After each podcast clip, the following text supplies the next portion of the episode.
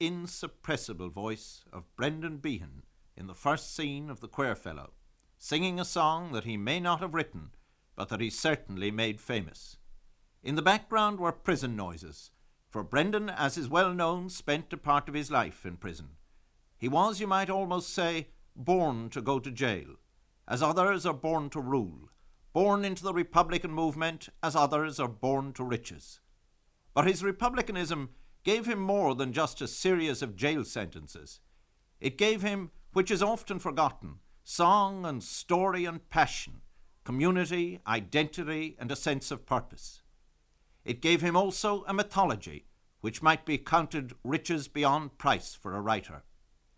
When you add that Brendan's large immediate family on both or all sides contained people of extraordinary warmth, eccentricity, and talent, you can see, I think, that the stereotype of the working class lad from the slums who had to fight his way into the light won't wash. His story contains moments of apparently great triumph and hours and days of seeming debasement and sordidity which even yet hardly bear description. But whatever else Brendan may or may not have had, in some respects anyway, he had a head start.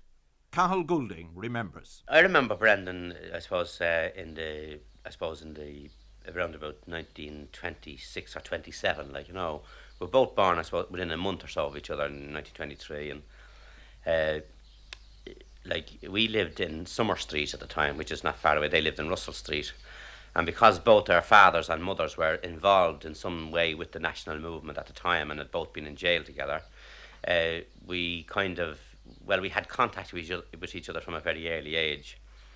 And um, it wasn't unusual for him to come down and stay with us maybe for two or three days or me to stay with him, you know.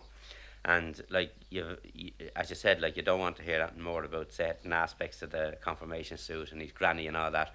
But uh, um, I knew all that, all the family, like you know, the half brothers of his father and uh, his own half brothers, like the Furlongs. Uh, his father's people were, uh, or his father's half brothers were the, were known as English, like that's what their name, Paddy English, and that.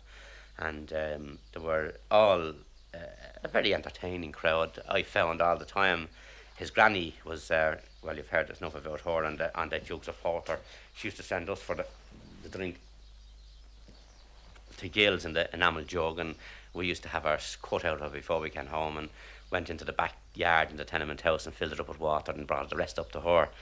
But uh, that's the kind of like um, there was. Uh, then we joined the Fianna together. We were in the Fianna, and uh, he was um, always showed, if you like, tremendous ability to write and to be able to put things together. And he was very witty, as you know, like he had a tremendous wit altogether. And even when he was about 12 years of age, we had a magazine at that time called Fianna in, in, in the Fianna. and uh, he used to write articles and poems for it, you know. And um, he used to write also for other radical papers. There was one paper called, I think it was called the Dublin Worker or something. It was one of these papers that sprang up around about the early 30s, uh, about 1935 or so. It was uh, in, in Dublin. Some unemployed paper or semi-communist party paper or something like that, you see, and he, uh, he used to have uh, uh, stuff in that too. But he was always interested in writing and always wanted, and intended to be a writer. He never was very interested in anything else, although uh, he had um, ability to do other things as well. For instance, he was a good tradesman, in spite of what other people thought. Uh, if he wanted to do a thing, he could do it. And um, in the tech, we went to the tech together. Like um, we started off working uh, as uh, to serve our time to as painters together, and um, we both got a scholarship to the to the technical school, a trade scholarship, and we got two years um, in the in Bolton Street Technical School in the, in, in, in the painting uh, uh, section, and we were paid. I remember we got six shillings a week for the first week, or for the first year, and uh, then we were to get eight shillings a week for the second year. But we never reached the second year. We were thrown out after the first year. We were dismissed with ignominy. Among others who remember aspects of the young Brendan and his Republican background are Bob Bradshaw, Ernest Gabler, and Matty O'Neill. Well, I, about 1933, I, I, went into digs with old Mrs. Furlong in, in 32 North Great Charles Street. And uh, that's where I first met Brendan. See, her son was first married to Brendan's mother, Jack, who died. Uh, he was a 1916 man. It was that kind of house. It was, in fact, an undercover IRA house anyway. And the Behans just lived across the way, and Emily, that was Mrs. Furlong's daughter, uh, used to bring him in on occasions. And the first time he came in, I suppose he was, perhaps he was about nine year old, I've forgotten exactly, it was something like that. And uh, he, he, he made a very good impression on me the first time, I must say. He was a very handsome boy, very, very shy, and very, very bright. Bright to look at, as well as in his uh, shy talk you know. and uh, that house had a, a, very good early effect on him. Uh, much of his republicanism, of course, uh, apart from Stephen and Kathleen, it, it, came from there because the, there were a lot of people in the house. I suppose about, you know, half the adults, half the males anyway, would have been wanted by somebody somewhere for something, and uh, the other half they would have been regarded as revolutionary eccentrics of one kind or the other.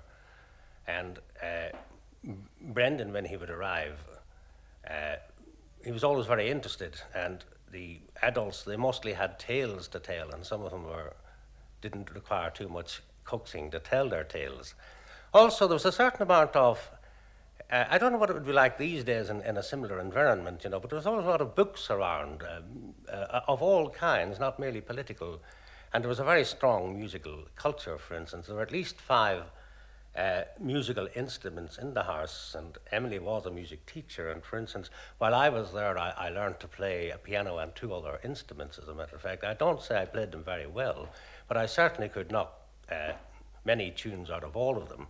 And practically everybody else in the house played something, and, and some played two or three, like myself. And, uh, you know, the musical culture of, of, of the Behans is quite considerable. I never met a Behan who was not interested in song and music. I never heard of one. I first met Brendan when he was quite a, a, small boy. Well, he's small to me because I'm about 10 years older than Brendan. Uh, at the time, in the early 30s, there was something in Dublin called the Republican Congress. Many of us belonged to it. And one offshoot of the Republican Congress, as far as I remember, was that some of us would go down into places like Dominic Street and try and persuade the people not to pay their rent until certain things were done. And uh, one day, uh, myself and somebody else, I forget whether it was a man named John Clare, who was, who was a poet and who drowned, I think it was somebody like that, we went down and we were trying to persuade uh, some woman in a house who was looking around the corner of a door not to pay her rent until she got the lavatory fixed or something like that.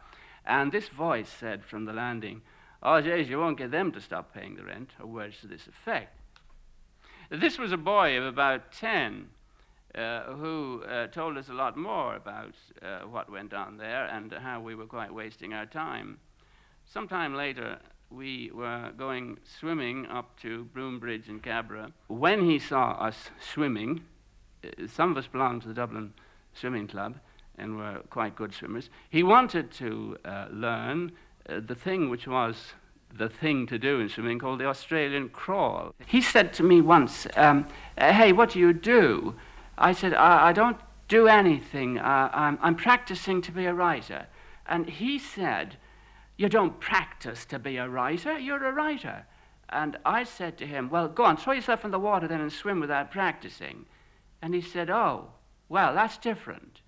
But he often mentioned this thing about being a writer, and it seemed uh, to be something very interesting and odd to him, because I knew nothing about his background, his, you know, his family or his father, mother, anything like that uh, at the time. But I do remember that little conversation took place, and it sort of stuck in the mind. Uh, Brendan and I probably joined a Finn about the, right, the same time, uh, about 1930, but uh, I was on the south side and we had a hall in Grand Canal Street whereas Brendan's Hall would have been uh, the old Hardwick Hall on the north side. Because of this, I had frequently, many, many of my friends knew Brendan, and I've, I'd, I'd uh, heard him described. They thought him, even at that time, a great character, and there was quite a lot of talk about him. So that uh, when I, uh, I was in a, a house up in Sperrin Road, Seeley's, it was a well known Republican house at the time, A couple of them were interned, and the mother was a great Republican. But uh, there was a couple of us sitting in the house when a daughter of the uh, Mrs. Seeley, Gurley, came in and she said Brendan Behan was at the door. And uh, Brendan arrived in. Uh, I'll always remember his uh, how he looked. He looked uh, very bedraggled and very thin. He wore a, a, fawn, a loose fawn overcoat. Uh, without uh, almost immediately he, he, he was involved. I don't remember what he said, but I remember that almost immediately he was describing his exploits uh, in Britain, uh, how he had been uh, arrested and his trial. That was hilarious how he described that, and uh, how he allegedly was being attacked by the mob over there. But uh, I was very impressed. I never forgot that first meeting and uh, I took to him immediately. I felt uh, some affection for him. Whatever his virtues and whatever his failings, Brendan's abundant talents were always apparent. Indeed, you might say that many of them were on constant, open display. Among them was a gift for serio-comic acting, which, like much else that he possessed, would have made the fortune of a lesser mortal. Cathal Goulding remembers an incident during internment in the Curragh camp. I remember too, like say, in the glass house in uh, in the Curragh, in just at the end of the forties, uh, when he was in a cell. You know, he had the dirtiest cell in the place. He was the most untidy man you ever met, and he was up to every fiddle like that he could possibly get. You know, uh, he had about two pints of milk a day from the doctor, and Uh, he had all classes of vitamin tablets and things like that, which he never used, you know. In fact, the points of milk were taken down to a cell, and after a couple of days, they were green mouldy because he never threw them out and he never rinsed out the mug. Anyway, there was a, a captain there that uh, the army, uh, it was an army detention barracks we were in, and the captain that was, one of the captains was, the duty captains was on the morning he came into being, and Bean was lying down on, a set, on, a, on the bed, and the blankets tossed all over the place, and the piss pot not emptied and the floor unswept and the, a couple of mugs on the table with green mouldy on the top of the milk and stale bread all over the floor and everything. So the officer took a look around the cell and he started off giving bringing down the banks for this filthy cell. He says, the cell is filthy, it's untidy and that's the worst cell in the place. So Behan was lying down on the bed with no laces in his boots and he one leg crossed crossing the other and he's slipping the heel of his boot off the heel and no socks, you see. And he looks up at the cap and next thing he bursts into tears. And he was a great actor, Brendan, too. And uh, this took the officer back a minute and then he blurted out like, you know, say, You're always on to me, says the officer. You've been always persecuting me since you heard I was an illegitimate. You see? So the officer was in a desperate state, thought he really was an illegitimate. so he, uh, he, he, got off, he got away and he Officer got out of the cell anyway. But ever after that, any time being wanted that, we used to get handballs from the from the the the from the from the prison authorities like to play handball. They used to supply us with handballs, but the handballs used to last very long because the old shed we played handball in had these earthen rafters across the, the, the roof, and with the ball walloping off them, it only lasts a couple of days to be torn to bits, and we'd probably be a week without a ball, or maybe two weeks without a ball until we get another one. But ever after that, you see, whenever we wanted a ball, we got Behan to go up and ask this captain, and he always ran out and got a ball immediately for Behan to show him like that he really had nothing against him.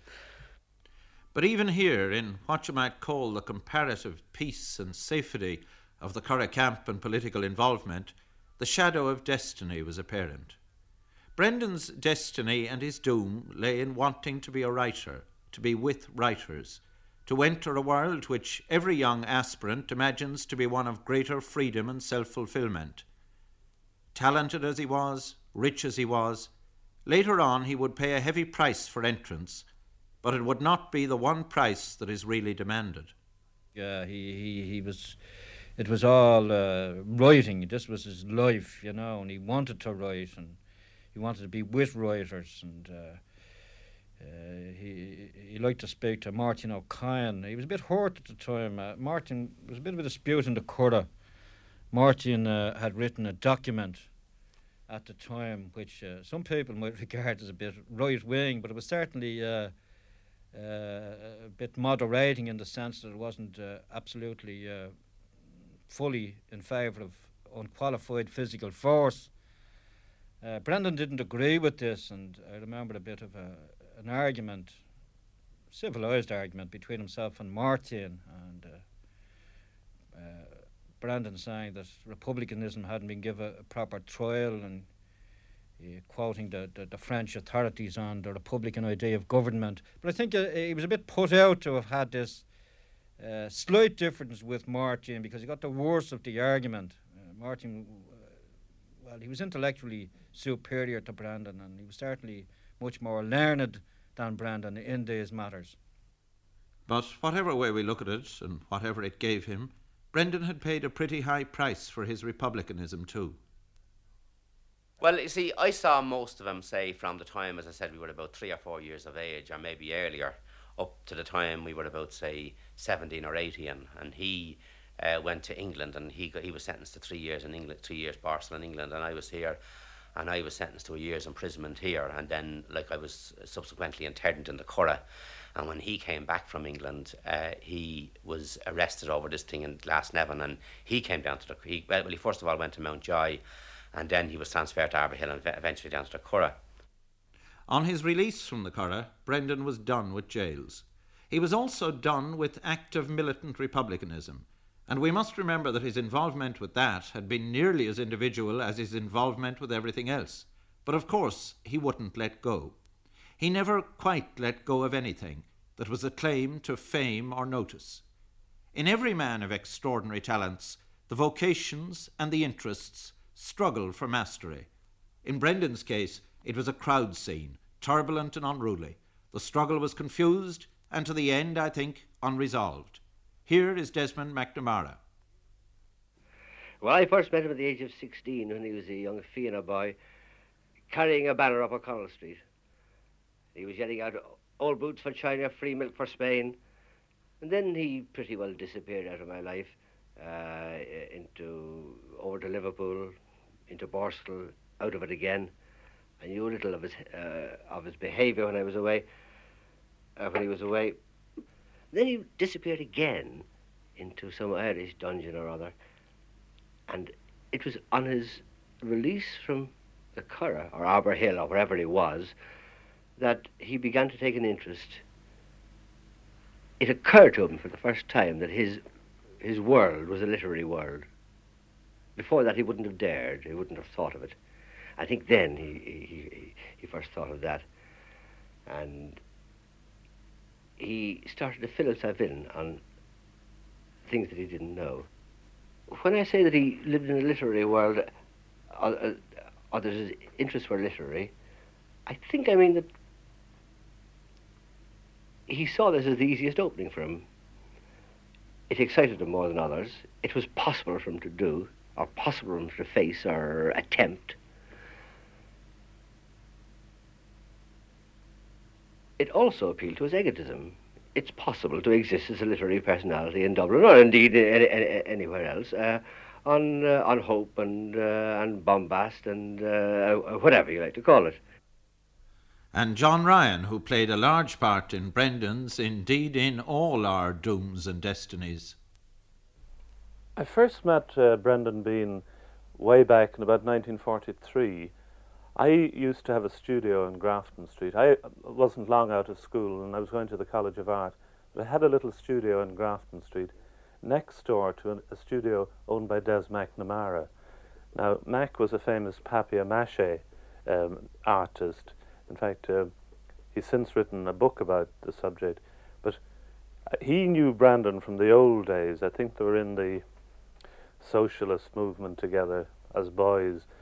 And um, I used to meet him in the studio, and I believe in those days he was actually on the run. It was between the time he was released from Borstal in England and uh, before he was interned in the Curragh again. It was during that brief period I met him. And then I met him subsequently after they released the, the internees in around about, I think, 46. I believe he was one of the last to be released, actually. And then off and on, I was meeting him up until the time uh, I founded Envoy in 1949. In fact, by that time I knew him very well. He was then to me not. I didn't think at all of him in terms as a writer. He was a kind of a, a, boulevard, a Dublin boulevardier, uh, a drinker, a raconteur, a character. Uh, and he was, he was, to give him his due, he was a genuine character. Drunks are often confused with characters in Dublin, but he, he genuinely was a character. So now there were two very definite vocations, or shall we call them possible ways to a sort of half glimpsed happy self fulfillment, the writer and the character contending for mastery within him. They were to be the dominant ones from now on, and I think it is not too much to say that the struggle between them destroyed their possessor. Did he want to be a personality or a writer? I think the two were together in his mind. Uh, one was a means to the other. I think that Brendan's main drive through his life was his, uh, as he said to me, uh, and perhaps to other people, his enormous egotism that drove him and drove him and drove him. Two things he, he boasted about his, his egotism, and the greatest egotist in Ireland, or in Western Europe, and uh, his egotism, and also something that he used to describe as pride. I'm not sure what he meant by that. Uh, the pride to stand upright, the pride to, the pride to do what you wanted to do. Pride was never defined uh, theologically, but to him it, it, was the difference between uh, going back to a trade or, or, and standing up and, and moving among other people who were unfamiliar and fitting in with it. He was escaping from work uh, or from his daily life, uh, which he didn't like. Who would? He was a house painter. Uh, he had no wish to live in Kimmage. No, he was fond of his family after his fashion. He'd no wish to, be, uh, to, to, hammer in a, a ceiling with a stock brush. But about his seriousness as a writer, there were then, as there are even now, two schools of thought. It was only very late in the day when I discovered that he had ambitions to be a writer as well. I think really that these ambitions came to him merely because he felt he should be doing something. Everybody else in McDaid's was at, was at some sort of artistic uh, thing, so he felt terribly out of it. But if it hadn't been for this, I can well imagine he'd have been perfectly satisfied being any other thing that was, was, was all the, the rage at that time. But um, because this, as I say, this uh, thing of writing came very late in the day. Well, I remember First of all, he had a friend called Sean Daly. He was an extraordinarily tall fellow who had, who had eyes like a goat. And he arrived one day with a, a, an enormous manuscript. This is in the offices of Envoy, which were where the old studio was. And he arrived with a thing on an immense roll of toilet paper, which he said was a translation from Pushkin. And the next thing I knew was that Brendan himself arrived and uh, with the, with the manuscript too, which I read, and to my surprise, I found it was quite good. And um, it was a, a, short story called "A Woman of No Standing," and indeed I liked it so much that I printed it. And yet we must not underestimate Brendan's own ambitions. They were very large, uh, I'm certain, because I remember walking along Nassau Street with him just there uh, uh, beyond Dawson Street late one night. I don't know where we were going. Might we going up to Eamon Costello's studio, which is just up there. It was in one of the places McNamara used to go to. Anyway, he was talking about his intention of writing, and he said to me, he was doing some work for the Irish press at the time, I think. He, I remember him saying, which wasn't the kind of thing he tended to say, he said, if you knew my real ambitions, uh, it would frighten you. He said, you'd be, you'd be frightened if you knew what my ambitions are. And uh, I, I could see he meant it all right. But young, largely unpublished writers are unconvincing by nature. Nobody believes in them, least of all themselves. And there was, I think, something specially unconvincing about Brendan, perhaps to himself, certainly even to me, who loved him and spent many days with him discussing these matters. I knew at that stage that he was a genius, weren't we all? But what was he besides? Brendan is, was indeed one of the most enormously talented people that you could ever come across in, in every sort of a way, but it was completely almost potential. It was undeveloped and undisciplined and unchanneled. I mean, in the European disciplined way of art, of sitting down, of working and working your way through it, of sacrificing yourself to the thing you're doing. He didn't have this because of, well, the heritage of the country. The writing, again, is not writing, it's speaking. Uh, think of Lenny Bruce who was again a speaker and not a writer. If, if Brendan, say, had been born Jewish in New York, he would have had an enormous career uh, as a sort of Lenny Bruce, uh, nightclub entertainer, television. He would have become like Jackie Gleason.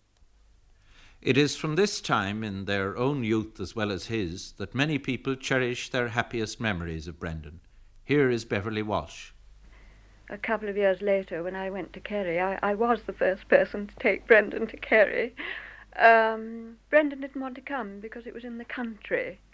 This is digressing slightly, but it, it, it's. Uh, he was afraid of the country. He didn't quite know what the country would hold for him. And we went down in the train, and as we progressed farther and farther into the country, Brendan sat shivering in the corner of the carriage and said, Oh, I've never been in the country so bad before. I don't like it at all. What attracted me to Brendan um, in the first place, and, and what in my memory I shall always remember of him, um, and what moved me most about him, was, was his great mind hunger. And al- although I think he was genuinely afraid or nervous of, of, this new environment, the, the rural environment, nevertheless, he, he, he went around closely looking at everything the leaves, literally, the leaves, the grass, the sea. We were fortunate in, in, in being on the coast, a lovely piece of wild coastline um, just off Caherdaniel. And he was interested in, in the insects, and particularly the fuchsia beetle.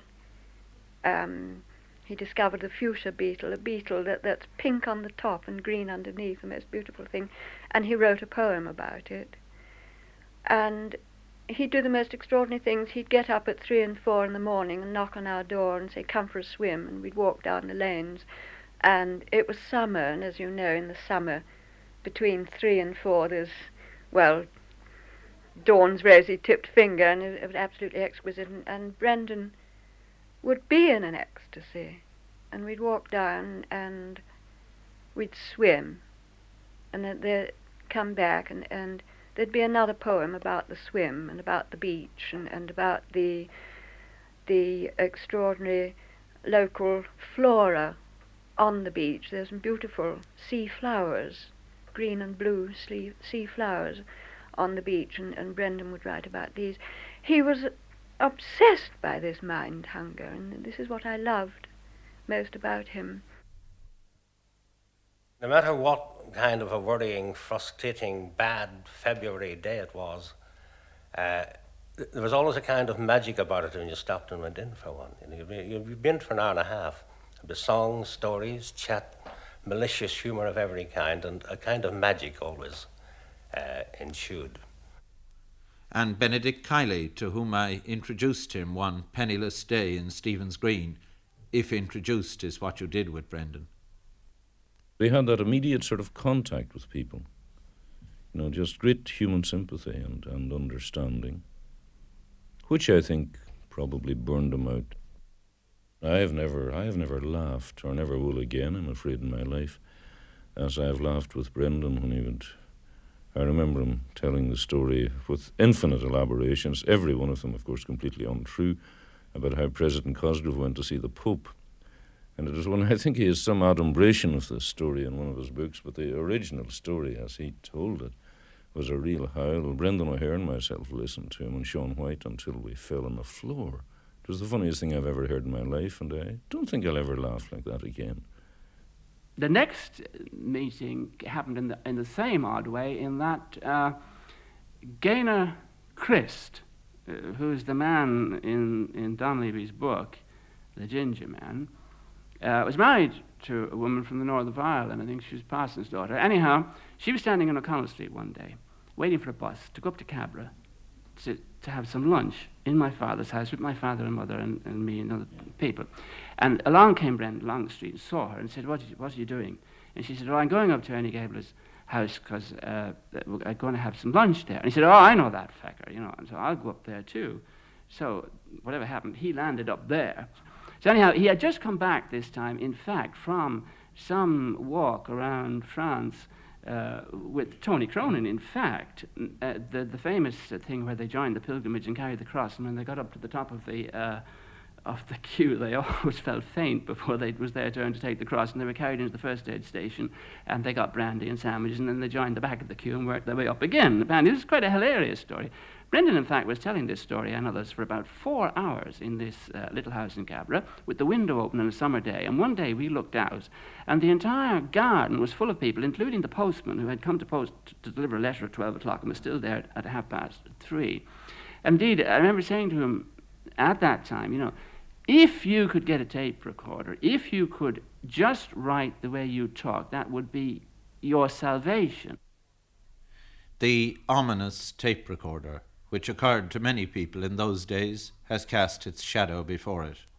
But at that time, if people thought of it at all, it was happily as a way of capturing a talent for comic inventiveness that seemed boundless and inexhaustible. Here is Alan Simpson. One of my most vivid memories of him was a night, and I can't tell you when it was, it was a hell of a long time ago, it was a night in the old Catholic Stage Guild or Theatre Club, I can't remember, it was up in Gardiner Place. And we were all drinking there, and in the company was Brendan and Joe Locke, Josef Locke, singer, Joe McLaughlin. And they started a sort of competition between them as to who could top the other in um, entertaining the rest of us. I've never seen anything like it. And he, he had this trick, I'm sure you saw him do it, of uh, putting his coat up over his head and being an old, an old woman. And, uh, oh, I don't know, he, he, they, they kind of did impressions of one another. And I can't remember the actual details of it, but I do remember that it was a, it was a vivid thing in, in my memory, like seeing some great artist. I mean, my father told me of how he went to see Henry Irving in the Gallery of the Gaiety. And this stands out in my mind. I can't remember what exactly Brendan did, but I remember that it was one of my most exciting nights. And this was long before I'm sure he wrote uh, The Quare Fellow. Yes, Brendan, as impromptu performer and entertainer, was, in those days, an incomparable joy. Of course, he wasn't always trying to be funny. That would have been intolerable. He could, depending on the company, be serious, reflective, discursive, or even quite informative, and he had a marvellous line in plain, old fashioned music hall inconsequentiality, backed up with song. But with all this being said about him, I think perhaps it's time we heard from the man himself. Well, I don't know what to say, except I absolutely must decline to dance in the streets when Gertrude's dying. And as for Alice B. Toklas, I'd sooner Shakespeare and a great big box of chocolates. That really belongs to Gertrude Stein. She, she said when she was dying, What is the answer? But then she said, What is the question? This uh, song was written by a brother of my mother's, and I understand featured in an, an American film called West of the Rio Grande. But And however, hears the song. It was down by the glen side I met an old woman a plucking young nettles, and she ne'er saw me coming. I listened a while to the song that she was humming. Glory, oh, glory, oh, to the bold Fenian men. The Fenians, incidentally, were an Irish revolutionary organisation that was formed in New York, of all places. Good job McCarthy wasn't knocking round.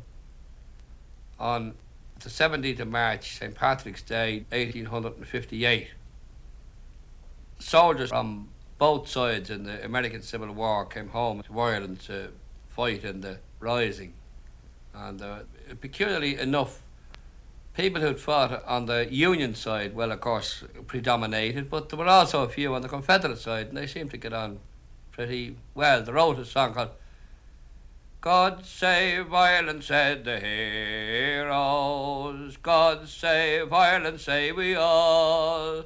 Whether on the scaffold high or the battlefield we die, sure no matter when for Ireland do we fall which is the tune of, I, I think, a Union song called Tramp, Tramp, Tramp, the Boys Are Marching.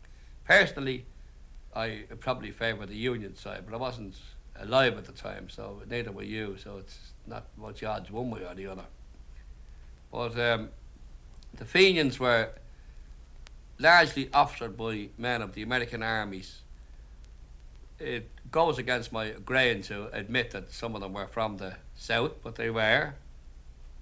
And uh, one of the greatest Fenians came from Richmond, Virginia. As I say in Dublin, carry on with the coffin for the corpse would walk. Tis fifty long years since I saw the moon beaming on brave manly forums and eyes with hope gleaming. I see them again through all my daydreaming. Glorio, Glorio to the bold Fenian men. Is sé rud atárá an airig an bas spéisisin an téidir a bháin bhíochan an choibh, ach ba bhíoch leob an bas agus éire in an náisiú. Glorio, Glorio to the bold Fenian men. Well, I think that was done fairly well considered. And now I will put on my best musical accents. I would like to sing you his favourite song. Well, wait, now, see if I can remember it first. Oh, give me the land where the bright yellow sun goes gliding down to the sea, where the golden white swans go gliding along like a maid in a heavenly dream. But I would not exchange my home on the range for all of your cities so gay. Home, home on the range, the deer and the antelope play where seldom is heard a discouraging words, and the skies are not cloudy all the day. I wish I knew more of that. Talk about the various strains in our tradition and strands in our culture. There are some of them, including what I think we should call a rendering of an American song as it must have been sung on the north side of Dublin in the days of its first popularity, or would have been if everybody could sing like Brendan Behan. Actually, that recording was made in the days of fame, and therefore after the time of which we have just been speaking, but it gives a fair impression of the Brendan that many people remember from that time. Still, in the life of every writer of any sort, there comes a stage when he needs serious acknowledgement of the fact that he is a fellow writer from others whom he respects, perhaps when he hasn't even anything to show which would entitle him to it. Brendan Behan had now arrived at this point, and I think he felt so keenly the absence of acknowledgement from some sources, including perhaps myself, that he was afterwards to carry into the broad plains and possibilities of fame the bitterness of what he felt to be unwarranted dismissals by his friends and others at this stage of his development. John Ryan was not amongst those who dismissed him out of hand. Indeed, he published him, which was more than others would do. But what he says reflects a general attitude. I didn't take him terribly seriously because I felt at that stage he was he was really only doing it because it was the done thing.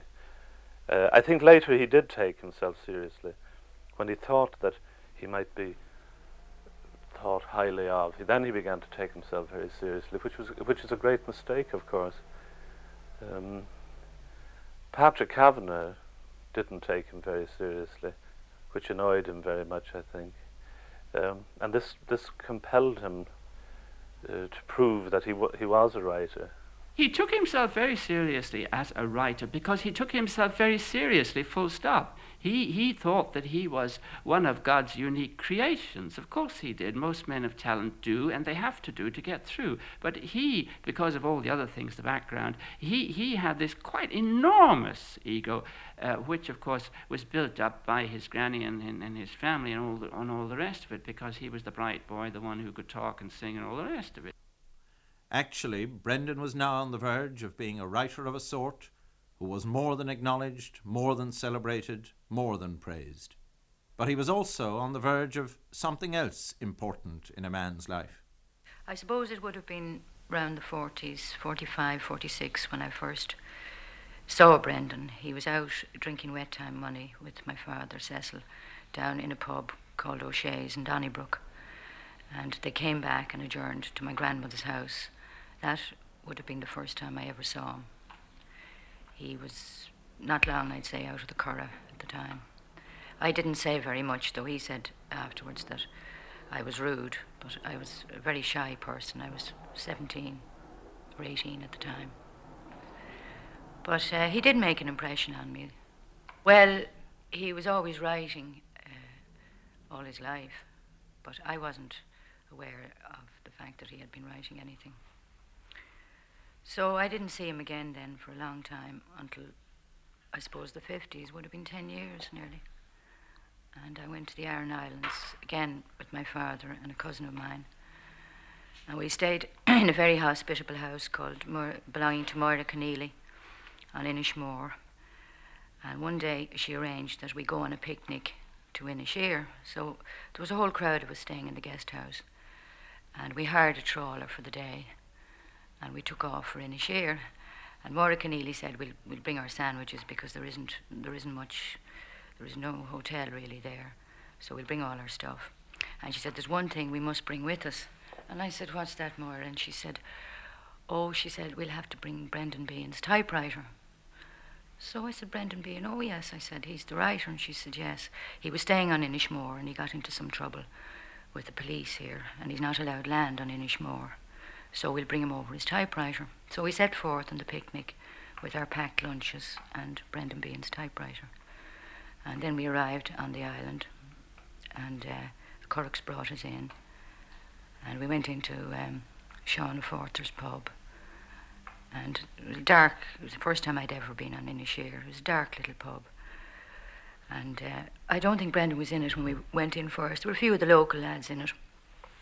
And then Brendan appeared and he bought drinks, and there was an old man there called Andrew Marr, who had been um, he'd been teaching sing Irish, And I remember him reciting a long poem, half in English and half in Irish.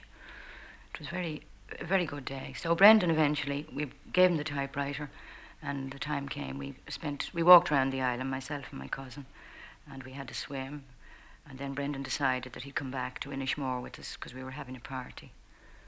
So we went off on the trawler, and Brendan was he was, you know, fairly well jarred, and he got into a political discussion with my cousin, who was a refugee from Romania, and she was, you know, she'd never quite met anything like this, and I think she was a little bit frightened because it was very rough, and the boat was rolling from side to side, and Brendan was getting more and more vociferous about the Russians and so on, you know.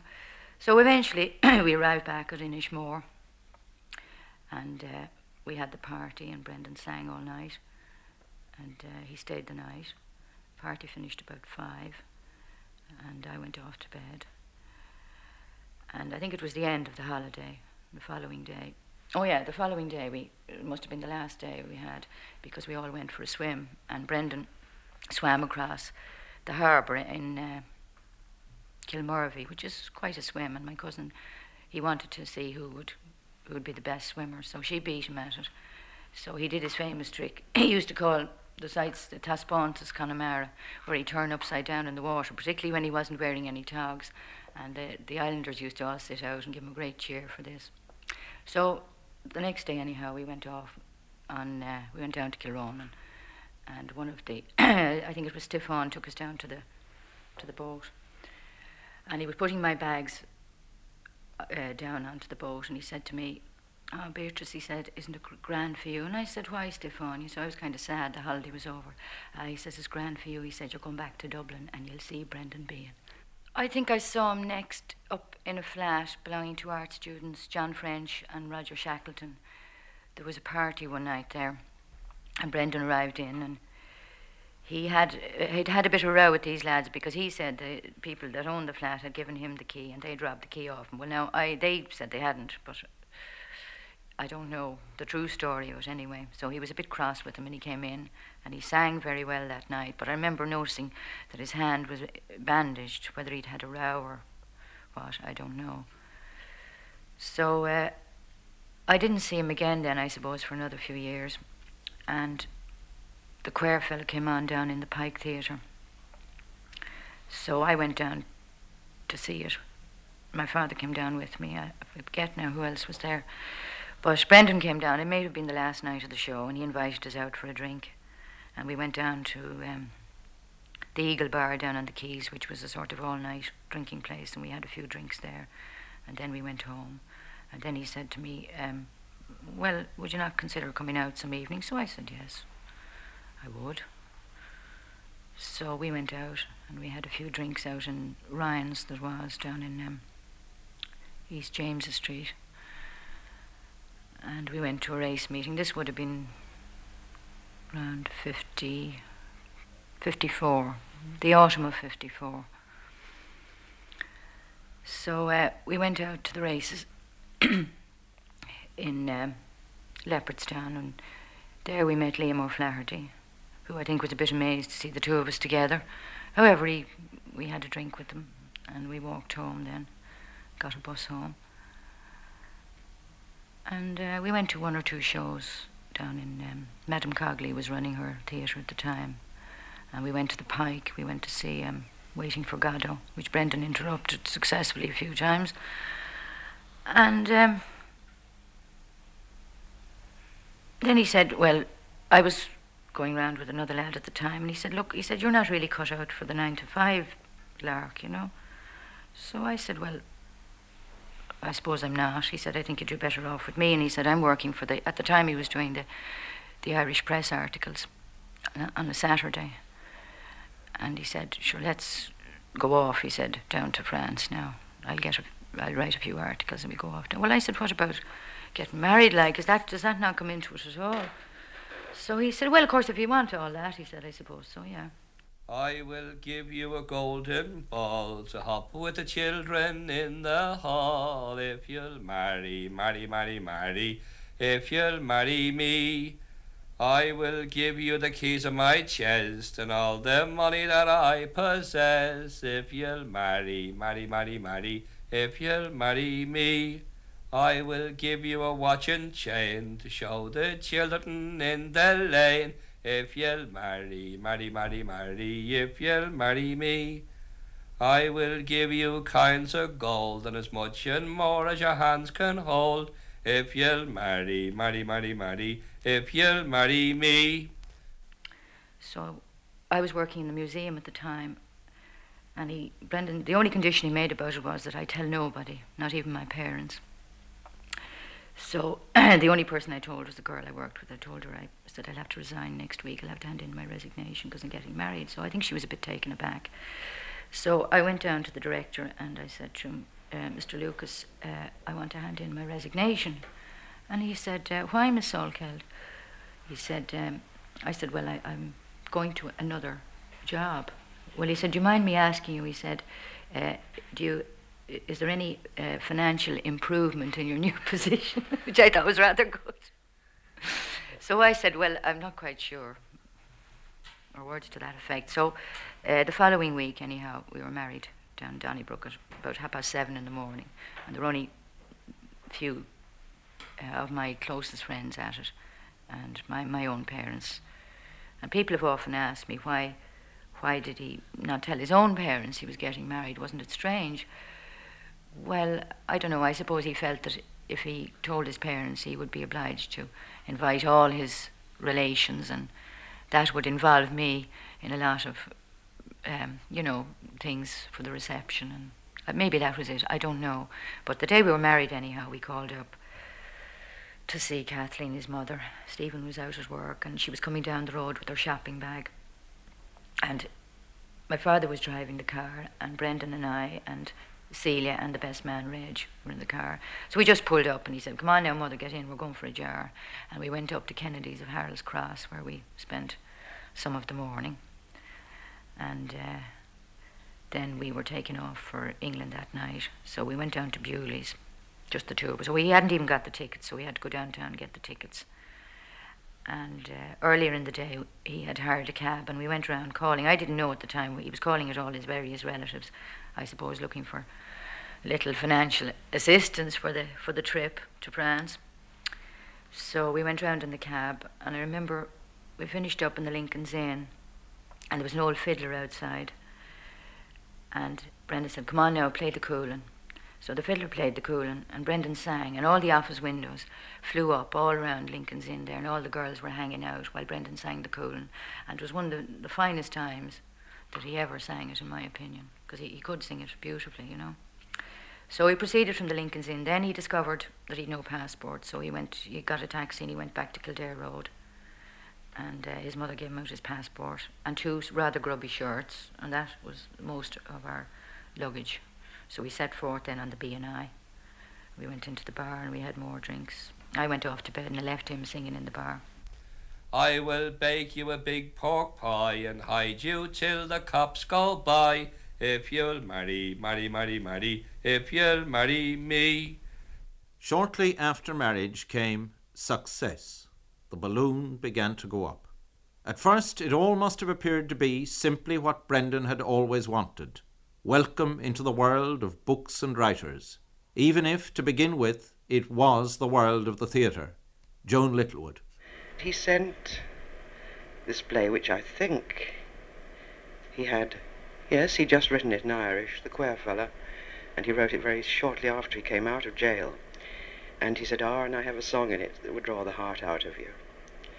And the play came. And uh, it was quite thick, and he obviously hadn't read it back, and he got a few tea stains and beer stains on it. And I read about five pages, and it leapt off the page. Uh, one didn't have to read any more, and I sent a wire right away, come. We were very broke, and he wired back and he said, I haven't my fare. So he sent his fare and he drank it, and he said, I'm not an alcoholic, I'm saving up to be one. And uh, he was meeting some Toronto writers in Ireland at that time, in Dublin. And finally, uh, because we were so hard up, we managed to send him a ticket instead of the money, and he arrived one Saturday afternoon in the bar downstairs where I just met you, and uh, very shy, came with a young painter friend, and I walked in, and I said, well, you were a bit late. And I was very, very loath to do anything to the work because it was it, it flowed with all the things that have been since said about his magnificent writing. And I didn't want to tamper, but I had had to do the first act without his presence. And I we played it. I said, now come on. We were playing Edward II of Marlowe. And um, that's our tannoy going. The kids are watching a show this afternoon, you hear. And he watched Edward II. I said, well, now, tomorrow morning you'll see what we're doing with the first act. And he sat and he, he laughed at his own jokes. And at the end he said, oh, be Christ, I'm a fucking genius. that was that.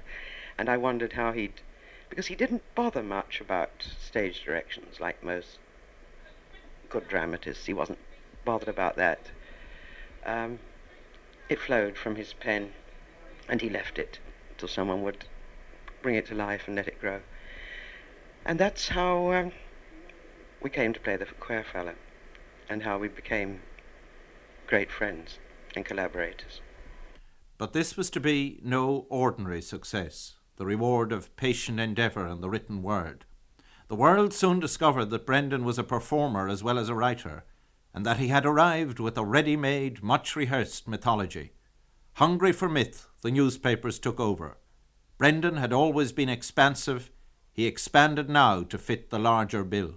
Donald Foley. But Brendan in those days in Fleet he was fantastically funny. You know, he'd come in every morning and keep us entertained for an hour, telling us about the night before. And then he'd go over to Mooney's and he was surrounded always by journalists. And he loved journalists. You know, he loved talking to them and he'd give them plenty of quotes. Then he had his first night, the hostage. Uh, I, I'll never forget that evening. There were hundreds of people milling in the hall uh, in the in, in the theatre, being in the middle of the mall with his uh, dinner jacket on that night, and uh, taking photographs and talking and telling stories, waving their arms around him. It was fantastic for him. And of course, the play was a, a magnificent success. It was rave notice in every paper. And from then on, of course, Brendan was everywhere he went. He was surrounded by journalists, and he was appearing in the gossip columns morning, every evening papers, Sunday papers, daily papers. And he and Beatrice were up and down the pub at the Fleet every day. Beatrice following Brendan Brendan, and uh, but he was in very good form then, and he wasn't spoiled or anything. Well, this is purely a personal thing. It is that the happiest part of my married life was in the early days. I'm not saying that I didn't. Um, I didn't enjoy all the fame because you, you mean you'd be just a liar if you said you didn't enjoy going to the Sarah Bernhardt Theatre and seeing the audience stand up. You know, that to me was tremendous. But um, for my own personal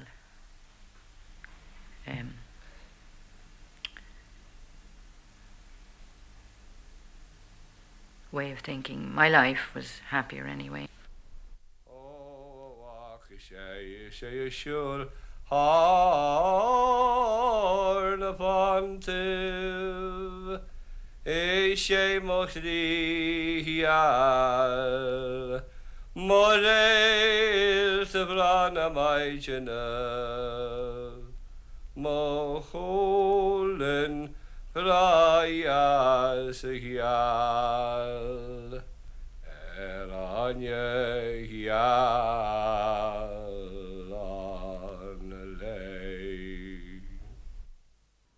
Now, let us continue as the man said. I'll have to sing this song in a, an Oxford accent. You haven't any idea my Oxford accent? Well, you shortly will.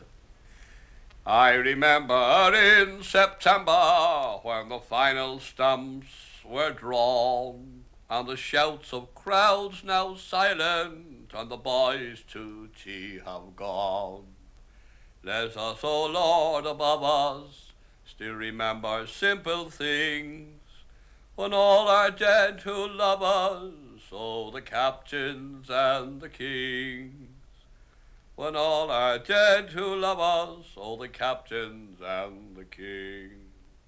Far away in dear old Cyprus, or in Kenya's dusty land, where we bear the white man's burden in many a strange land.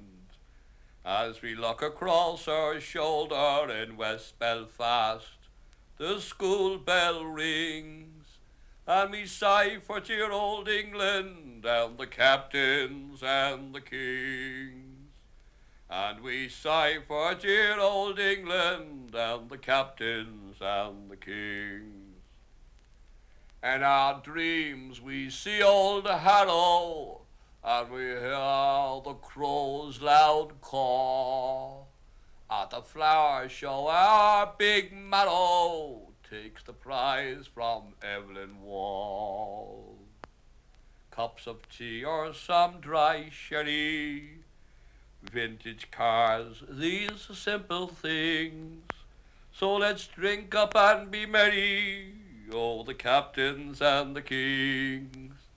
So let's drink up and be merry, oh, the captains and the kings. I stumbled in a nightmare all around Great Windsor Park. And what do you think I found there as I wandered in the dark? 'Twas an apple half bitten, and the sweetest of all things. Five baby teeth had written, Oh, the captains and the kings. Five baby teeth had written of the captains and the kings. By the moon that shines above us in the misty morning night, let us cease to run ourselves down and praise God that we are white. And better still our English tea and toast and muffin rings, old ladies with stern faces, and the captains and the kings, old ladies with stern faces, and the captains and the kings. I, I wrote that song in six minutes with the assistance of, uh, it was the first time actually that I wrote with drink on me, with the assistance of a bottle of whiskey and uh, a manager actually who uh, threatened me with a 45 revolver if I didn't finish it quick. Actually, I did the job in six minutes, as I said. Brendan beautifully illustrating his cooperativeness as writer and performer. He proved very cooperative in many ways, but he was, of course, cooperating now with societal and other forces which had their own necessities, hungers, and wishes. He got to like London, especially this London, if you can see what's left of it. Um, Angel Lane came into his songs. Angel Lane was a market now demolished by the uh, mafia, you know, the developer gentlemen, um, in their war on the people. Um, it was Brendan's land, and the theatre was his, and in fact, my own home was his. Um, how long are you staying there, Brendan? They'd say, because it was his theatre. He did what he liked here. It wasn't the West End. It wasn't Broadway where I saw him shut out of his own place, because to me, the show was also Brendan. Brendan sang his song in the Quare Fellow. Brendan stood up and harangued the English or the Irish during the hostage. The thing about the hostage was that it changed each night, that Brendan put in the news of the day, that Brendan stood up and attacked, uh, as it might be today with all this chat going on about the so-called settlement. Um, Brendan would have got up tonight and had a go. And spaces were left for that. It was magnificent commedia dell'arte, but the comedian was Brendan. The man who attacked the audience, one night he'd be pro this and next anti. That was Brendan. It was so topical, the hostage, they were changing it all the time. And Brendan used to go along and enjoy it every night. You know, they'd put in extra gags in it. After Princess Margaret going to, they had another gag, you know. And uh, But uh, Brendan would come out then at the interval. And of course, he would go St. Martin's pub there, and uh, all the whole place was surrounded immediately, taking notes of everything he said. Well, this is phenomenal. Of course, he was his own publicity officer. Then he went back in, and, and he started to reply to the actors on the stage, took part in the whole repartee in the, in the play itself. And eventually he went up on the stage and danced a hornpipe. Of course, this made every paper in the world practically, you know. He was a, I think he was a natural publicist. We played The Hostage each night differently for what it was worth, and didn't particularly bother about what was written down. And the tragic thing was that somebody, some uh, somebody more conscientious than me, perhaps in as a cleric, wrote down a very bad travesty of what was very difficult to preserve, and that was his fantastic flights where Brendan stood on that stage and took over. It was a commedia dell'arte piece.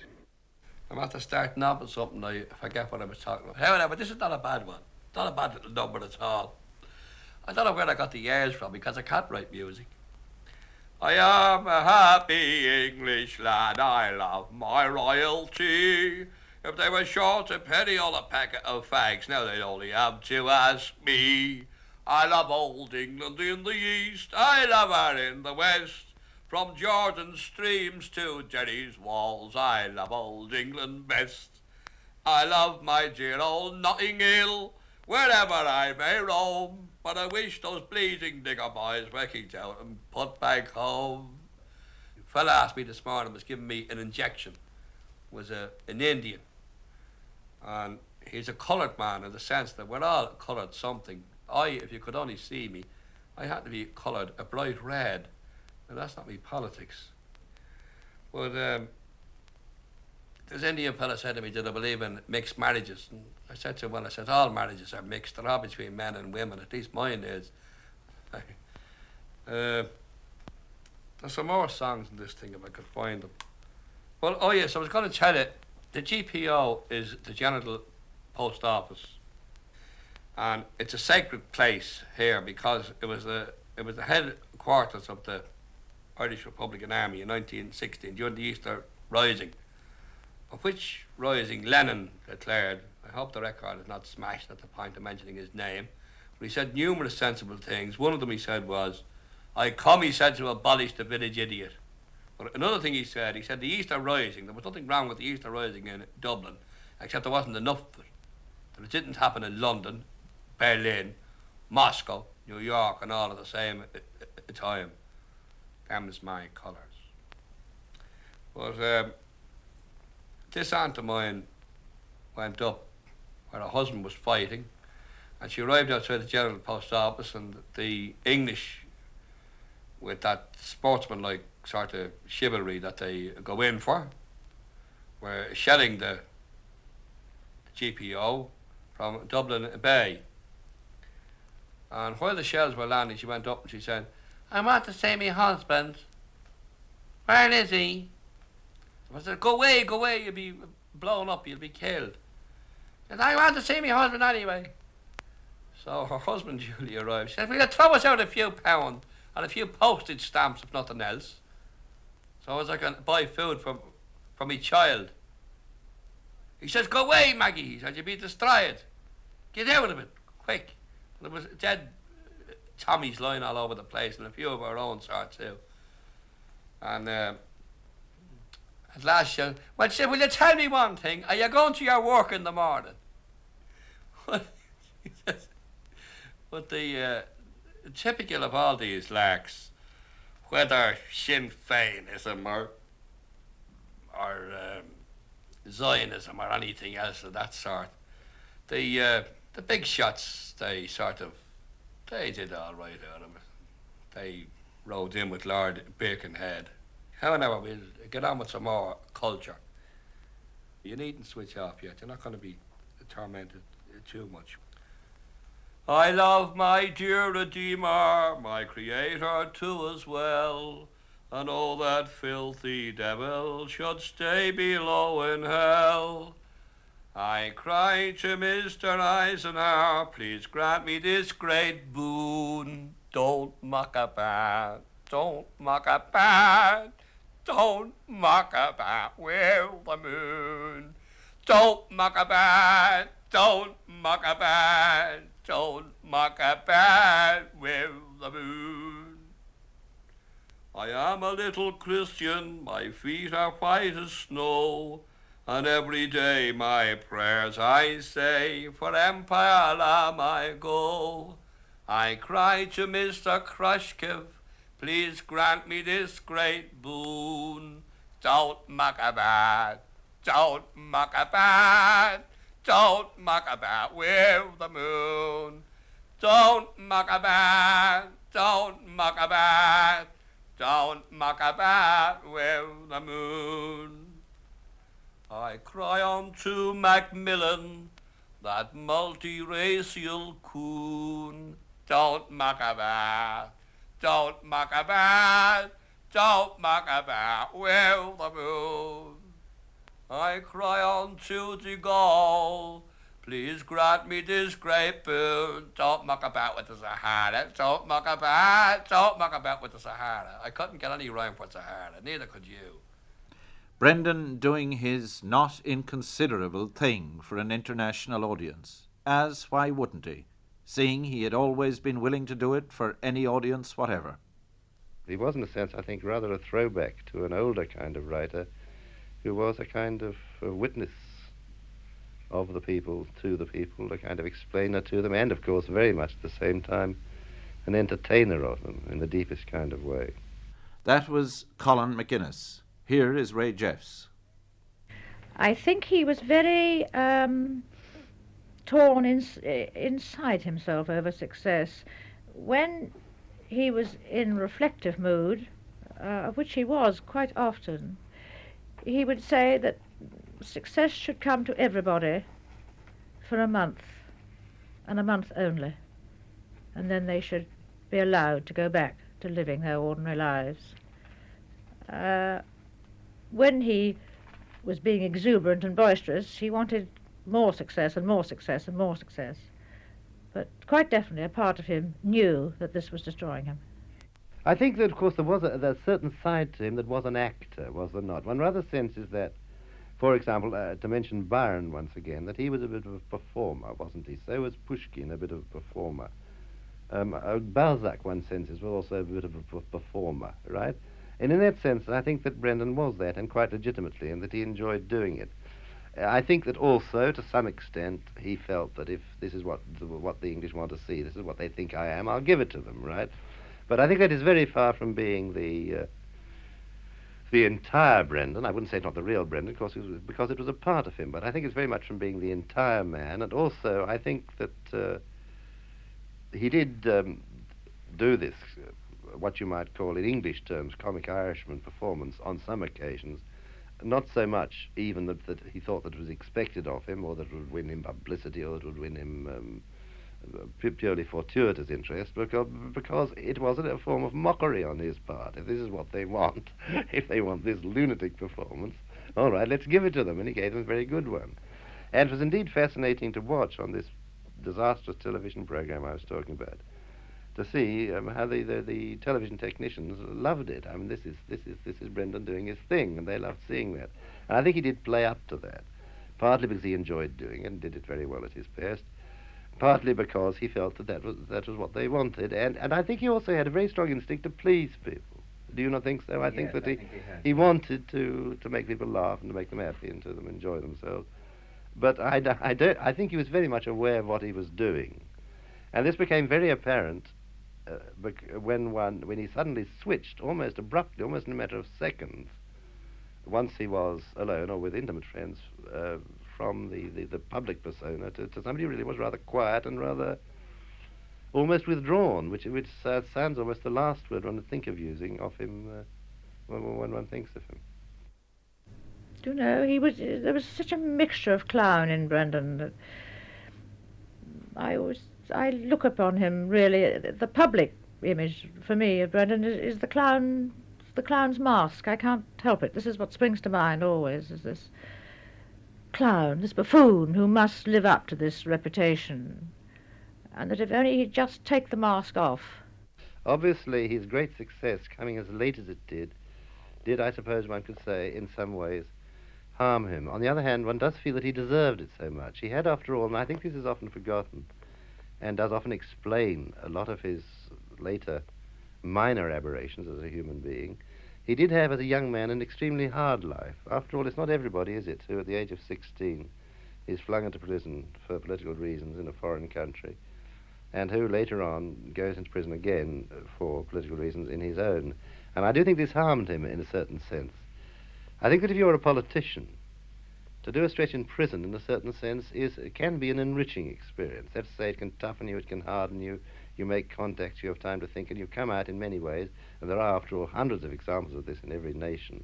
You come out after this prison experience a tougher and more effective politician. But I don't think it's a particularly rewarding experience for an artist. I don't mean by that, of course, that I don't think artists are tough in their way. They are too. What I do mean is that I think that particular experience for an artist can be a harmful one to him as a human being and as an artist, rather than one that can help him in his creative work. And I always had the impression that this earlier experience of Brendan's, although it of course provided him with his raw material of his greatest works, did in a sense, certain sense wound him, didn't really uh, help him to, to, to become, for example, the grand old man in his 70s, 80s that he, that he, that he could have become. And at this point, I would like to say, if I may, what I, uh, my chief, my strongest recollection of him is, which is that it's not so much of his being a great artist and a great Irishman and a great human being, and of course a great wit and a great entertainer in, in his best moods, but particularly that he had an extraordinary animal magnetism as a human being. Now, this is a thing that very, very few human beings have. It's far from being a thing necessarily that only artists only have, or even that, that only educated people have all sorts of men and all sorts of women of all sorts of different kinds may possess it, but it is a very, very rare faculty. And I think that everybody felt when Brendan walked into a room or walked into a pub or walked into a studio, wherever it may be, that the whole temperature of the room was heightened. Everybody felt that their own vitality was enhanced, was increased, that they were living more, more strongly by the very fact that he was there. And I think that this is one of the reasons why he had such a tremendous attraction for human beings around him who did unfortunately rather suck suck out of him some of this vitality he had, I think, and, and make use of it in a way that wasn't altogether helpful to himself. A, a moralist might say, ah, ah, success ruined him. I don't think that that is altogether true because I think he remained a very secretive and a very private man. I think not. I didn't know him well at all, not at all. My acquaintance with him was an extremely casual one. Nevertheless, I did on one or two occasions have him alone to talk to. And it was really like a complete transformation. The, the public performance that he used to give, which was indeed a very splendid and sensational one, that vanished in a matter of seconds, and one found oneself talking to a rather withdrawn and rather secretive, uh, and even rather what appeared to be rather lonely and rather serious man. I asked him, for example, his, a bit about his prison experiences in the Republic.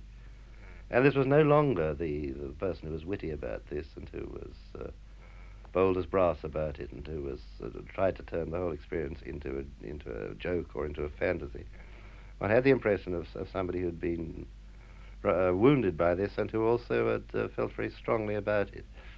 So that I think that uh, it was perhaps Brendan the entertainer, which is only what a, a hundredth part of the real Brendan that society, in a certain sense, made use of and captured, if you like. But I think that the essential man always remained his own man, and had not been that he suffered from the ill health he did, I don't think that uh, society would ever have succeeded in damaging him as it did in a superficial sense in those last years of his, his big success. Maybe he was debased in Dublin, maybe he was debased in New York and France and everywhere else. But I think London had a particular responsibility, which I saw, I think, quite early, and pleaded for um, to be restrained, the kind of vulgarity that uh, over publicization, um, the kind of seeking for any kind of interview that many sort of TV, uh, broadcasting, or newspaper uh, things can offer, some kind of visiting fireman as he was. And he was perfect copy, of course, for the kind of um, the sort of English journalist who's looking for a good Paddy story. He provided that absolutely, totally. He knew it too. But I think there was a point at which this could have been resisted, and at least he could have been checked by somebody certainly not myself. I, had, I didn't have the kind of position of authority to do it. But I did speak to the people who did have this position, who might well have done it.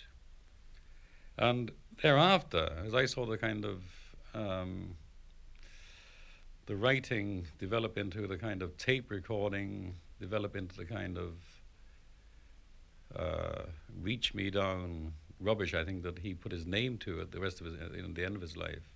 I just felt increasingly depressed by him, and although I used to see him now and again making one of his forays into London, I'm afraid that I just felt that there had been an opportunity which had been really misplaced and lost. That was Tim O'Keeffe, but it is not a tragedy as yet. These may be, in a deep sense, the days of truth.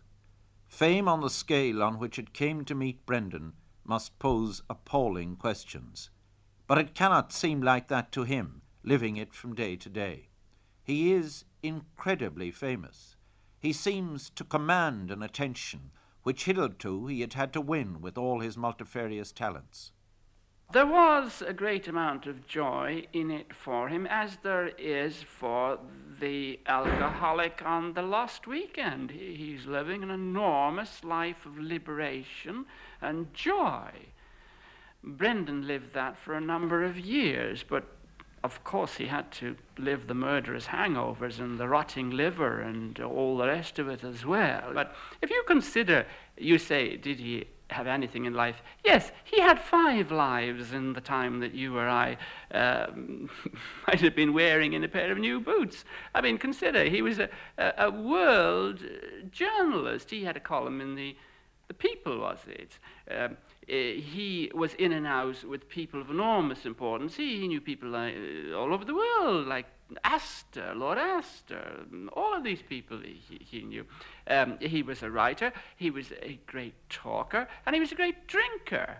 And he was a great, if you like, lover and anti clerical. Think of, I mean, it would take us years to work up any of these things. He, he did it all in the course of, what, uh, 10, 15 years? 15 years, and then out like a rocket. God bless the captain of the ship that's sailing along the voyage home. Make strong the rigging where the wind is wailing, and guide his bows through the foam. And my brandy, red wine or shandy, oh may his cargo never sink. Come roar the chorus, there's life before us, while we still put our true trust in drink. Mar Nielsen sailed shaw, och shannon rie, Rud a chitar nó slam de chio. Mai sin is stafri sin il bert níos críanne, na bhemar chamu je chol prabs and all. Well, I think one of the things he, he uh, enjoyed most, certainly the first, was when the play won the award at the Théâtre des Nations Festival in Paris. And he got the standing ovation in the Sarah Bernhardt which coming from the Parisians, I think, was something, you know, and they put on a, a banquet in his honour. And the ironic thing about it was he wasn't feeling too well, and he said, he, All the times I was in Paris and I had nothing to eat. And he said, Here's the most beautiful banquet today, and I can't eat anything. But if the banquet spread by the gods from which the invited guest must turn away is a classical metaphor, there are compensations. Liam Craig remembers. He brought me down to Kennedy's of all Mount Pleasant. It's now known as the Hill, the Hill Lounge. And he called himself Cognac, as usual, and myself a pint. And he asked Mr. Kennedy would he change a cheque for him.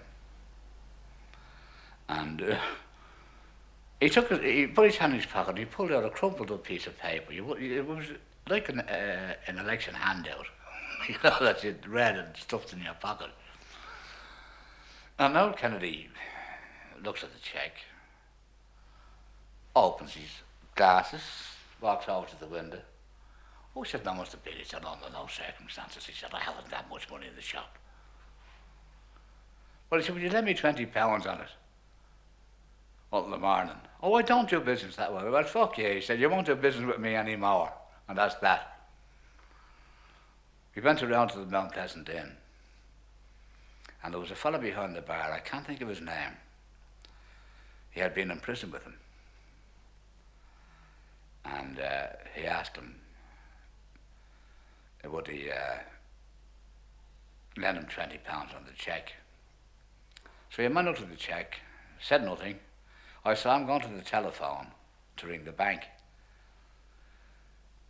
And he uh, come back, he said, yes, he said, I you the 20 on it. And he kept the cheque. So we went off on a scout, the pair of us. Following morning, he woke up in my front room and he said to me, he said, Liam, I said, I had a cheque yesterday. What did I do with it? I said, you left it in the Mount Pleasant Inn. I said, thanks for the J's. you know where it is now.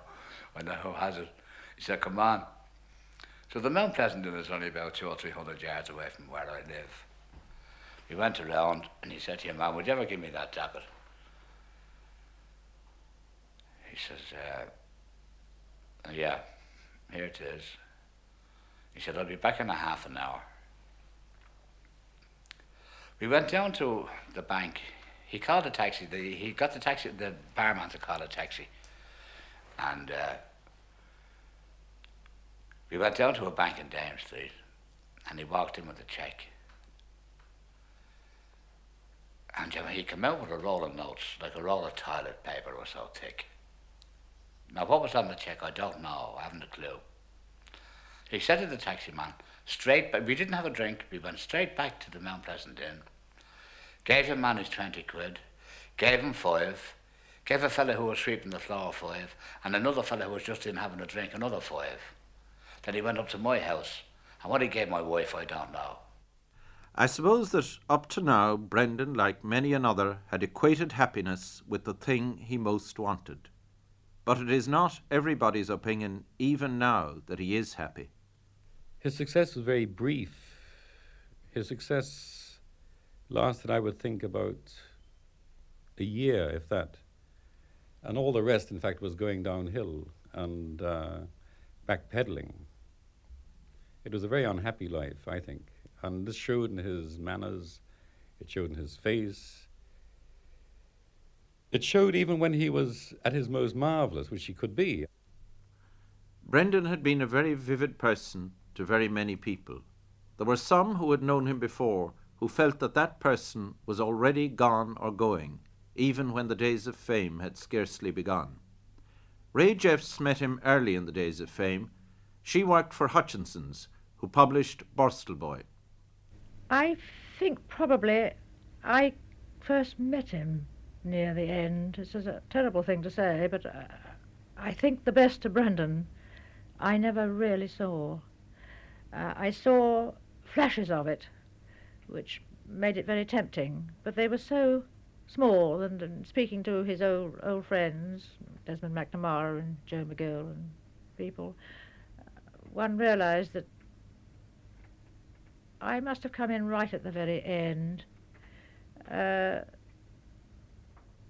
because as soon as the as soon as the press knew about Borstal Boy, as soon as the world knew about it, as soon as the hostage was produced, they came within a week of each other. This was another very sad thing uh, from Brendan's point of view, because he was suddenly, uh, you know, the two coming on top of each other was really more than most people could stand. And he was just a tremendous success. And it was almost, you know, I, I was clocking up appointments. You know, he was sort of saying, well, I'll see him at 10 to 10 and her at 10 and somebody else at half past. Well, a man who loves to be in the public eye and who is, as you say, very gregarious, he needed people. This was really too much for anybody. It was bound to have gone to his head. He was already a diabetic. Yes, I do. I see it as a great tragedy because uh, while I do think quite definitely that some of Brendan's short stories, uh, possibly The Quare Fellow, almost certainly Borstal Boy, will live, uh, I don't think anything else probably will. I don't think so. Uh, I don't know about An Giall. I didn't see it, the Irish version of The Hostage, but I think it was uh, Sean Kelly who told me once that whereas the Irish version was a sort of ironic, little, simple ironic tragedy, rather beautifully expressed with no Irish folksiness and song and dance. The hostage had been made into a sort of Rabelaisian free for all. Uh, he was a very shrewd man, you know. And when he found himself listed with Yeats and Shaw and all that, uh, no more than anybody else will, he didn't believe it. After the plays, when he got this p- fantastic success, Brendan didn't think uh, th- that they were so great, you know. And uh, then we got this when they were applauded, uh, applauded by everybody, and claimed every, everywhere he went he was Brendan being the great writer. And just before that, I think uh, Dylan Thomas had been a similar kind of success. And I think Brendan did see a bit of Dylan Thomas in himself. You know, he greatly admired Thomas, and he boasted to me that he met him once. It was almost a boast with him. I think that he felt a bit guilty about it all. One morning in the uh, no the uh, Chelsea Hotel in New York, I had come up on business, and of course stayed in the Chelsea. And um, Brendan came down to the room at about six o'clock in the morning to the bedroom I was in to ask me had I got a drink. Well, as it happened, I did, because no Canadian would be caught dead travelling without a bottle. Such are the peculiar licensing laws in their own country. But I didn't want to give Brendan a drink. Again, I thought in those days that uh, if you could just keep me away from the drink, everything would be all right. And he looked awful. It was the day after Hemingway shot himself. And Brendan looked really dreadful, and he sat in the armchair beside the bed. I said, Brendan, what are you doing it for? I mean, Jesus wouldn't be better doing what Hemingway did and get it over with than to destroy us all, all the people that love you. Because really it was awful. And he looked at me in these terrible bloodshot eyes and he said, I am, and you know it's all, it's all a fraud. One of these days I'm going to cop on to the fact that I can't write at all. And when that happens, the balloon will go up. He didn't believe that he had succeeded. He'd been told too many times by the wretches in Dublin that he couldn't write and wasn't a writer. I heard him being attacked by friends of yours, Paddy Kavanagh, for example, who called upon him to get a decent and honourable job as a painter and buy us writers a drink. Brendan was very sensitive about his writing. In my mind, he was a great writer because he, he, he, he could make he could make you feel. But he didn't believe it himself. And that's the truth of the matter. And when I asked him, uh, when in answer to why he didn't go and put a bullet in his head, he said, Well, it's all right for you. You don't believe in the hereafter, but I'm not sure. He said to me once that um, if I made enough money, he said, or if I won the sweep, do you see that little machine there, pointing to his typewriter? I'd throw that into the Liffey. And I'd say, God forgive you, Brendan. You know, I, I couldn't believe that anyone with the talent that he had could just throw it into the, you know, throw it away. Uh, he said writing was a terribly lonely thing. A writer's job was very lonely. Brendan's flaws went right down to the bottom of his personality, I think. Uh, there were cracks right through his nervous tissue. As soon as he achieved some measure of success and money for the next week or the next month or the next year or whatever it might be, he lost interest in writing. He would deny this, but he couldn't write. He tried many times to write and had to be pursued with a tape recorder. Uh, I don't know if he ever set out to achieve anything except to fulfill his uh, his uh, rumbustious needs from day to day. Certainly, as soon as he achieved success, money and drink, he stopped, and wasn't able to take it up again because by that time the uh, the chemical fabric of his body had changed, and uh, he was drinking too much and couldn't write in any case.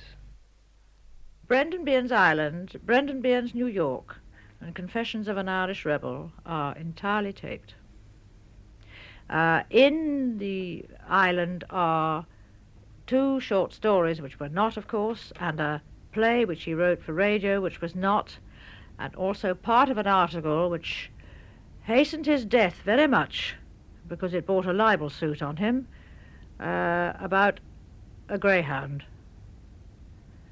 And it was called The Abominable Snowman, and this was added in to uh, make the text a little longer of the tape. It had already been published in Ireland, and therefore we didn't think to have it read for libel, that particular part. And it brought a libel suit that went on and only died with Brendan. It sent him on three terrifying binges. He never got any creative satisfaction out of the tape recordings. He never, he never, I think without exception, he never saw or read a line that he himself had tape recorded. He would not discuss it or look at it. Uh, Brendan Behan's Island, which I think everybody now knows, was tape recorded. Uh, was not edited by Brendan. He never saw the tapes. He never translated them. I did it. So that he can have had very little satisfaction. I think he was deeply ashamed. Uh, I remember once saying to him when I was provoked that, uh, you know, he was he used to make him very angry when he was likened to Dylan Thomas.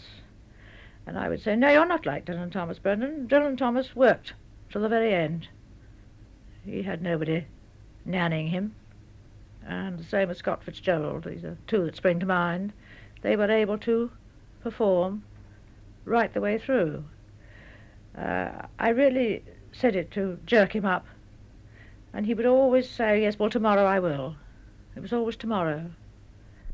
And there was, of course, the drink, up to a fairly late point, apparently only an ingredient of the myth.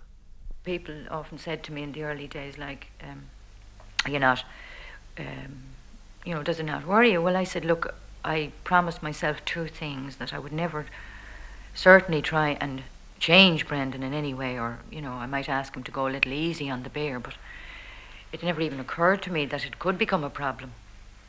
I didn't regard him then as having a drink problem. I just regarded him as a man that drank rather heavily. But it wasn't until the drink seriously affected his health that I started to get worried too. Because, as I was saying earlier, he had such fantastic health and vitality that for years it didn't become a problem. I think he only worried at night, as he said himself, that he was afraid of the dark, you know, afraid of the nights. During the day, he was all right when there was company around and people, you know. But uh, at night was the time that he, he dreaded. Well, that was towards the last few years of his life, when he, he never went to bed, you know.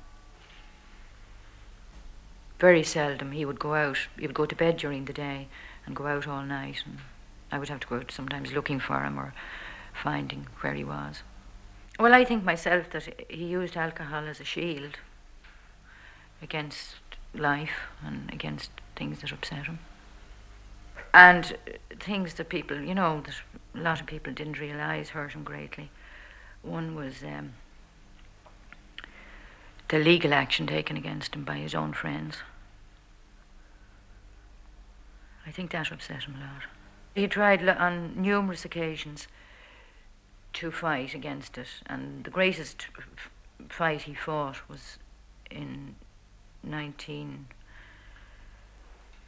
Um, 1959, when he went, underwent this um, cure, which was a terribly savage and horrible thing, really, for um, drinking, you know. And I think one of the greatest disappointments was that it didn't really work. He did it much better on his own uh, before that, or after that. He did it far better on his own without any. He just made up his mind for some reason. Well, it was just before America that he would he wouldn't drink, and he didn't for six months. We have now come, more or less, to the end. But Brendan Behan, while he was alive, had succeeded with the aid of certain forces sadly outside his control in creating a myth of extraordinary dimensions. A myth has a life of its own, and Brendan's myth shows no signs of dying yet. Besides, every writer, including even Brendan, perhaps especially Brendan, would hope to be remembered through his work. Here are some judgments of the myth, the man, and the work. I think he was very fortunate. He was very lucky. Um, he wasn't lucky in that his life was so short that was terminated, because I know he said that his happiest ambition was to uh, be alive in his 70th birthday. But it was a short life, but it was a gay one. Every, every, all the things really that Brendan wanted happened. Uh, and of course, that's the worst thing, as we know, that can happen to you. That, that's getting what you want. It, it, he not only got it, but it ki- he killed himself getting it. But it filled his life. He had success. He wasn't all that bad. Um, he had he had a ball. I'll say that. I'll use that. Uh, with Brendan, fame was the spur. Fame was the reward. Fame was what he wanted. He wanted to be identified with fame and with famous people. He was he was really relaxed and at his ease with famous people. Um, I mean, here's an example. Who else but Brendan Behan would anyway find himself in a lift in New York with Groucho Marx?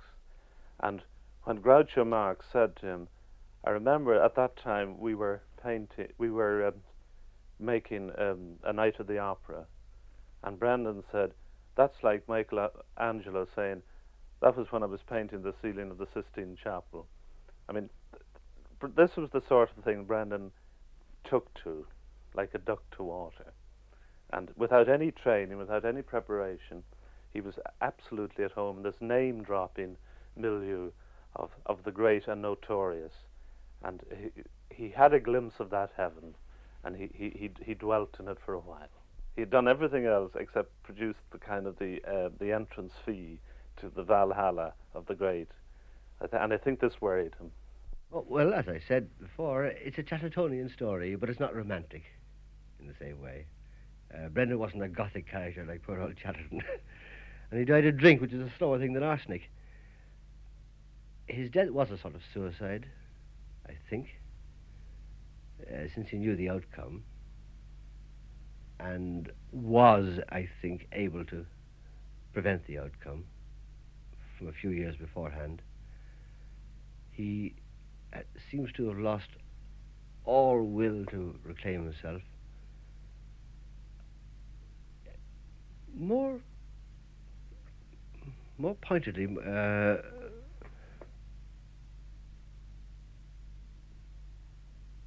more centrally to himself, he lost his elan, he lost his verve, he lost his curiosity. This can only have been the chemistry of his alcoholic dissolution. I think that Brendan uh, was headed towards his end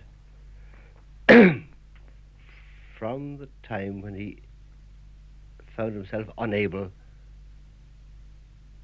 to act in company in such a manner as to please people, to make them laugh. He lost his nerve when his clowning became inefficient. He was more concerned about his, uh, about his ability to perform, certainly, uh, he was concerned about his ability to write. At that time, I think he'd given up writing. He had written it off as impossible. He tried to go on performing, helplessly, horrifyingly, humiliatingly. He knew he would write no more. He told people, he told me, he told others that he, he couldn't write any more. He was written out, finished. He tried to go on performing to the very, very end until he, until, until they laid him flat. As to whether he was a successful writer in the deeper sense, that's to say, a, a, writer who made a lasting impact on his time and may do on posterity, I would like to say that insofar as I have judgment, I'm convinced that he was. I don't think that is true of everything that he wrote, but I would name two of his works which I, I, I cannot but believe will be listened to a century from now, and this I feel I could say of very few writers of the 40s and the 50s and of our time and those are the Quare Fellow and Borstal Boy. It seems to me that the Quare Fellow has a, has a kind of timelessness about it, which is not so in the case, for instance, of The Hostage, which is a play rather set in a particular time and a particular place. I think that in The Quare Fellow there's a gravity, a poignancy, a melancholy, a solemnity, at the same time a tenderness and a wit that make you feel that you're witnessing something that is not only of one time and one place, but which is for all time and all places. In a way, I suppose it is an, an enormous success. And consider also the fact that people will never stop talking about him from now till doomsday in Dublin because he personifies everything in a strange way that every Irishman would like to be, even with the drink, even with dying of it. I mean, there are literally thousands of people here, if you gave them the opportunity, would you like to have a life of 15 years like Brendan, you know, start like a flame and go out like a rocket? Probably not a lot of them say, yeah, I'll, I'll have that if they look at what they're doing. They, you see, that, yes, people will go on talking about him. He is Ireland, you know. He is the whole thing, you see. And that terrible, unformed genius about life, he is the whole thing. He's, he is actually a marvelous thing for a country to have. Now, once he's dead, actually, he's a marvelous thing for a country to have. You know, there should be there should be a statue of him, not that terrible thing that's in Stephen's Green by Moore, that hideous lump, but there should be a lovely statue of Brendan, not with his shirt open down to his navel, but Brendan as a as a sort of personification. You know, a mixture of John McCormack and and, and, and all the leaders and, and, and the Gales and the whole thing he, he could uh, he should be there and people should there should be a little holy light in front of it and they should put wreaths to it you see, as, as, a, as, a, as a great example in a way yes I think in that sense he was a great success he created a certain kind of Dubliner there is a being Dubliner perhaps in some of his little earlier plays, like The Big House and some others, the world of those old grannies and so forth, the world of Mr. not Mr. Brendan Behan, but Mr. Brending Being. That is authentic. But I don't think he had any more to say, or that if he had any more to say, he would have dared to say it. I think there was a great deal in Brendan's experience which the pressures of society might have precluded him from saying, and which he would have liked very much to say. Such as? I think he knew a great deal more about the sexual world of Dublin which is a very corrupt city, than he would ever dare, because he had so many allegiances that he would ever dare put down on paper. He went far enough in certain passages of Confessions of an Irish Rebel, certainly. But he had allegiance to family, he had allegiance to wife, he had allegiance to his old comrades in the IRA, he had allegiance to whatever constituted the establishment. I think there was an element, perhaps, of moral cowardice in Brendan. I don't think I could go any further than that. I very much believe that the Quare Fellow is possibly the only play that I know of in the English language which effectively theatrically and from the point of view of dramatic literature exposes the true horror of capital punishment. Gabriel Marcel, the eminent Christian existentialist and dramatist himself, noted that when it was first produced in Paris. The hostage, I have some doubts about because there have been so many versions of the hostage. There's been, I saw at least one touring English company do it, and its version of the hostage was quite different from Joan Greenwood's version, Joan Littlewood's version of the hostage, and quite different from Hugh Hunt's version of the hostage. But you can't say if he had lived, can you? Because from the moment I, there was this thing in him You see, people. Some people. We all work on our own death, don't we? We all work it out. It's, it's if we all live very carefully and kept our health, but we expend ourselves on our passions. And he would get so mad at when he saw injustice or or misery or you see, he burned himself out.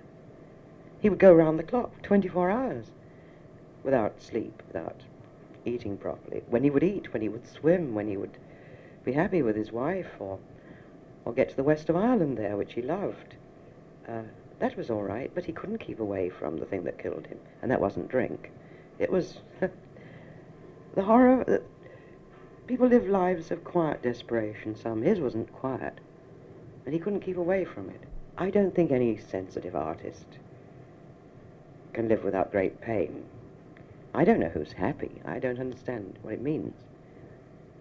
I think it's a very difficult journey, and he helped a lot of people who were full of sorrow and, and, and, and who had a hard life to live more happily. He did this here. He did it here, and he did it in Dublin. I've seen it in Dublin. I've seen it with the poor. I saw the people who followed him to his grave. And, and they weren't the great posh showbiz people of New York and London. Uh, indeed, they were the poor and the ragged and the people who said, may never get there. Diabetes is a, is a nasty thing, and he'd hurt his, his liver, his heart. But he was a fragile man.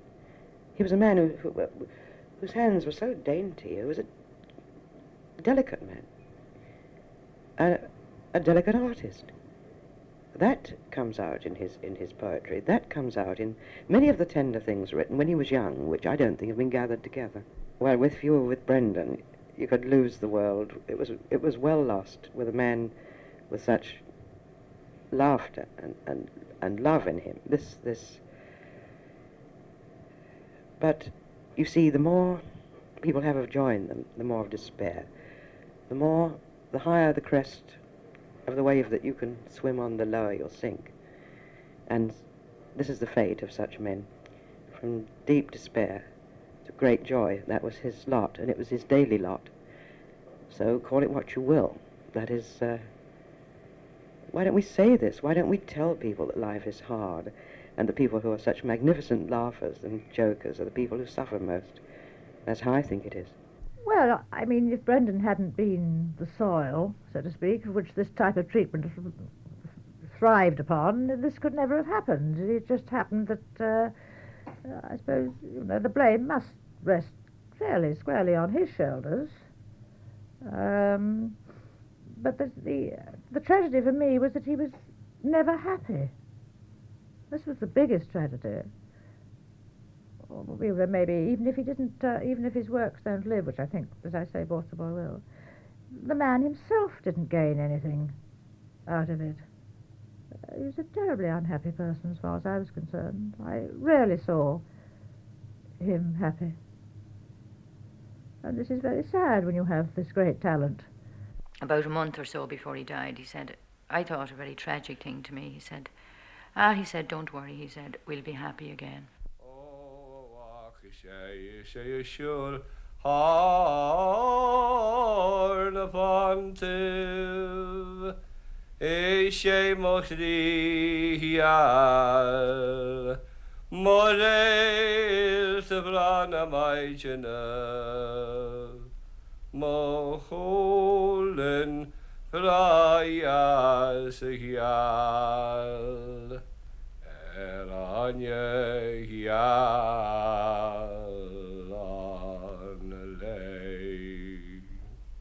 That's the lot. There you have it.